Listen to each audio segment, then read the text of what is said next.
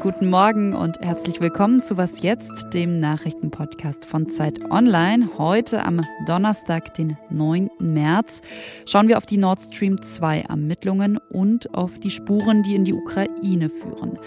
Und wir blicken nach Spanien. Dort meint es die Regierung nämlich auch einen Tag nach dem Weltfrauentag ernst mit der Gleichstellung, streitet aber über die Frage, welcher Feminismus der richtige ist. Ich bin Konstanze Keins und wie immer geht's hier los mit den kurzen Nachrichten. Ich bin Lisa Pausch. Guten Morgen. UN-Generalsekretär Antonio Guterres war gestern zu Besuch in der Ukraine. Dort hat er sich dafür ausgesprochen, das Getreideabkommen zwischen Russland und der Ukraine weiter zu verlängern. Das Abkommen regelt und sichert damit auch den Export von ukrainischem Getreide über das Schwarze Meer. 23 Millionen Tonnen konnten, so Guterres, dank des Abkommens bisher exportiert werden. UN-Berechnungen zufolge wurden so auch die weltweiten Lebensmittelpreise um gut 20 Prozent gesenkt. Fraglich ist nun, ob auch die russische Seite einer Verlängerung zustimmen wird. Russland könnte das Abkommen als Druckmittel einsetzen, um eine Lockerung der westlichen Sanktionen für die eigenen Exporte zu erreichen. In der kommenden Woche will die Handelsbeauftragte der UN dazu mit Vertreterinnen aus Russland sprechen.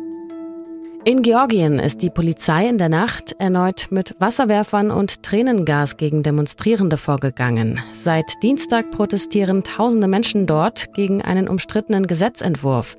Er sieht vor, dass Medien und Nichtregierungsorganisationen, die mehr als 20 Prozent ihrer Gelder aus dem Ausland erhalten, sich als ausländische Agenten registrieren müssen, ähnlich wie in Russland.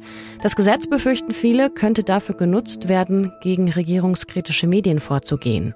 Die Staatspräsidentin Salome Sorabischwili hat sich hinter die Demonstrierenden gestellt. Sie will das umstrittene Gesetz nicht unterzeichnen. Doch die russlandfreundliche Regierung könnte sich mit ihrer absoluten Mehrheit im Parlament trotzdem durchsetzen. Redaktionsschluss für diesen Podcast ist 5 Uhr. Werbung. Diese Woche in der Zeit?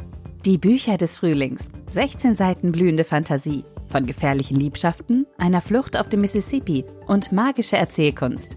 Das Literaturspezial zur Buchmesse in Leipzig. Die Zeit, Deutschlands größte Wochenzeitung. Jetzt am Kiosk oder direkt bestellen unter zeit.de/slash bestellen.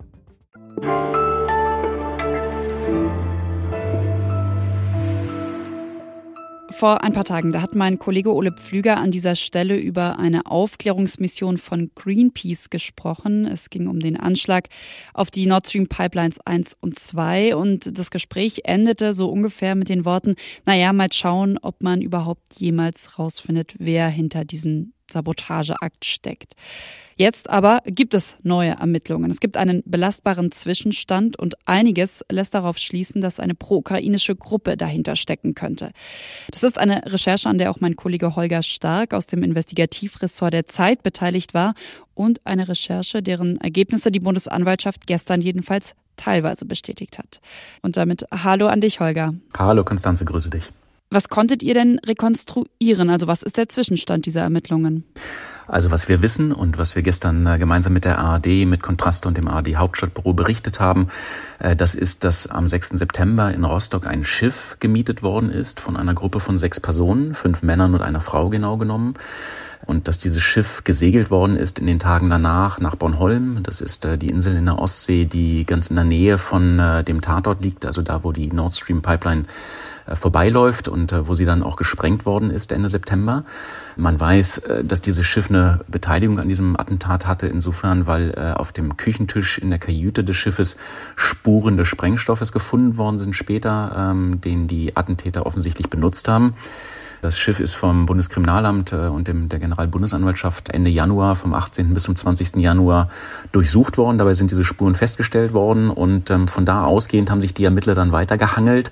Äh, sie wissen mittlerweile, dass die Pässe, die genutzt worden sind, um diese Schiffe anzumieten, Totalfälschungen waren, äh, also offensichtlich Profis am Werk. Das gleiche gilt auch für die Tauchgänge, die in einer Tiefe von bis zu 80 Metern stattgefunden haben. Das gleiche gilt für den Sprengstoff. Also offensichtlich war hier ein Kommando am Werk, was extrem professionell agiert hat. Mhm. Jetzt hast du Pässe angesprochen. Was sind denn die Indizien? Was deutet Richtung Ukraine? Na, die Pässe sind nicht unbedingt ukrainische Pässe in ihrer Fälschung, sondern äh, wir wissen nur, dass sie aus Osteuropa stammen.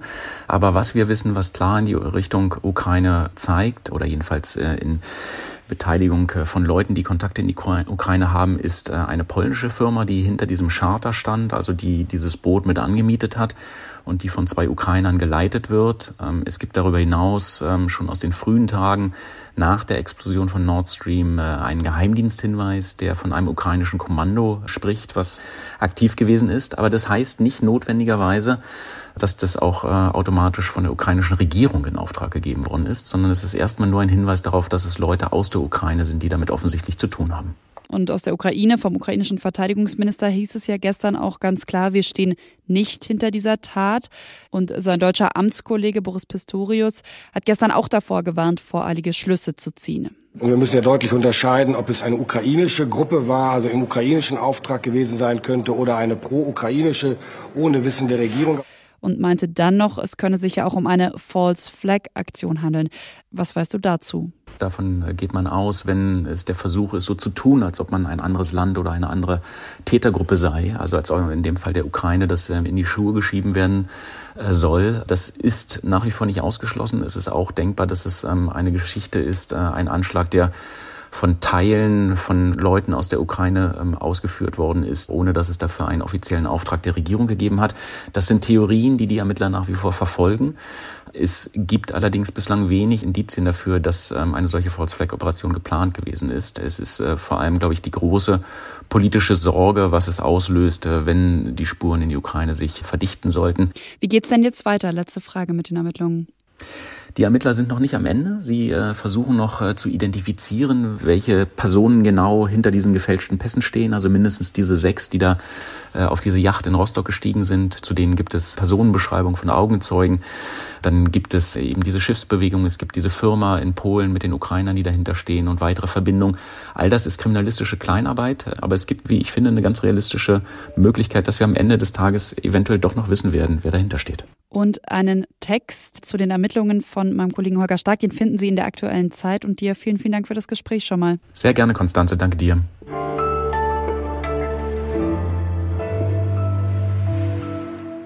Und sonst so? Vor mehr als 100 Jahren wurden die Toblerone-Riegel in Bern erfunden.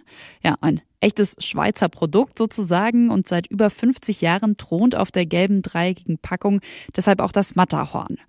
Doch bald ist der Berg dort nicht mehr zu sehen. Ab Sommer 2023 nämlich wird Toblerone teilweise in der Slowakei hergestellt. Und damit, das regelt das sogenannte Swissness-Gesetz, steckt dann zu wenig Schweiz in der Schokolade, um mit dem Schweizer Wahrzeichen, dem Matterhorn, zu werben. Ein Berg, irgendwie moderner, soll aber weiterhin auf der Packung sein.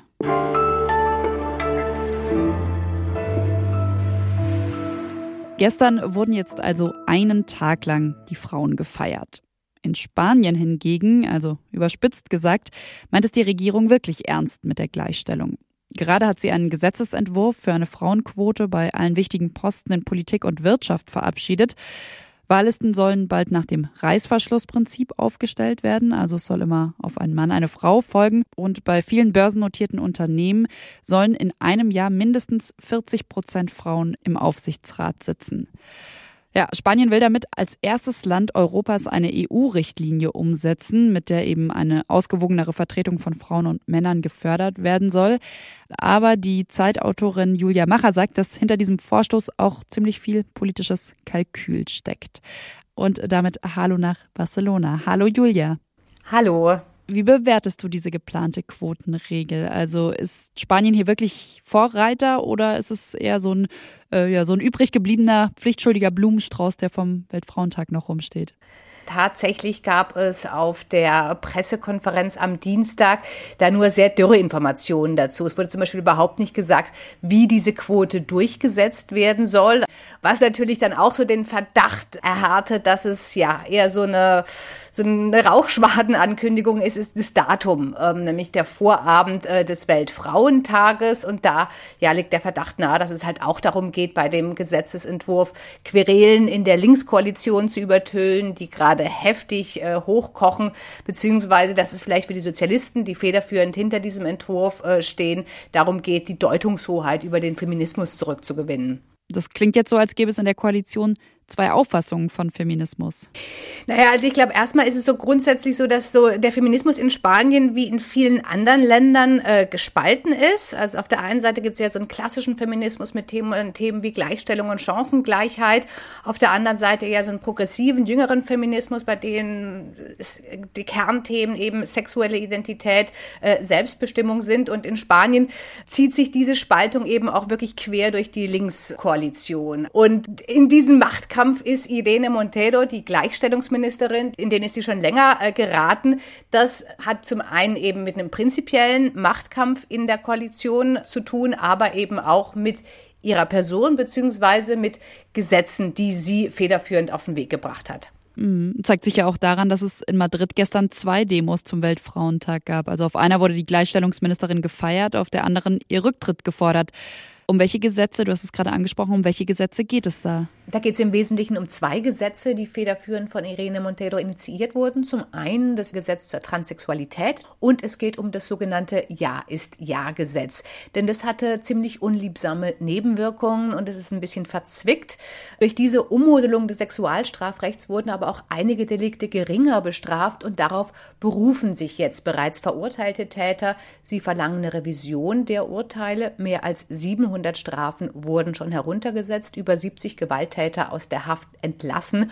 Und es ist natürlich ein ziemliches Debakel. Danke, Julia, und viele Grüße nach Spanien. Schönen Gruß aus Barcelona. Ciao. Das war's von Was jetzt an diesem Donnerstagmorgen und von mir Konstanze Keins. Sie können uns wie immer gerne schreiben an wasjetzt.zeit.de. Ich sage bis später, falls Sie vorhaben, das Update am Nachmittag zu hören. Oder bis bald. Tschüss.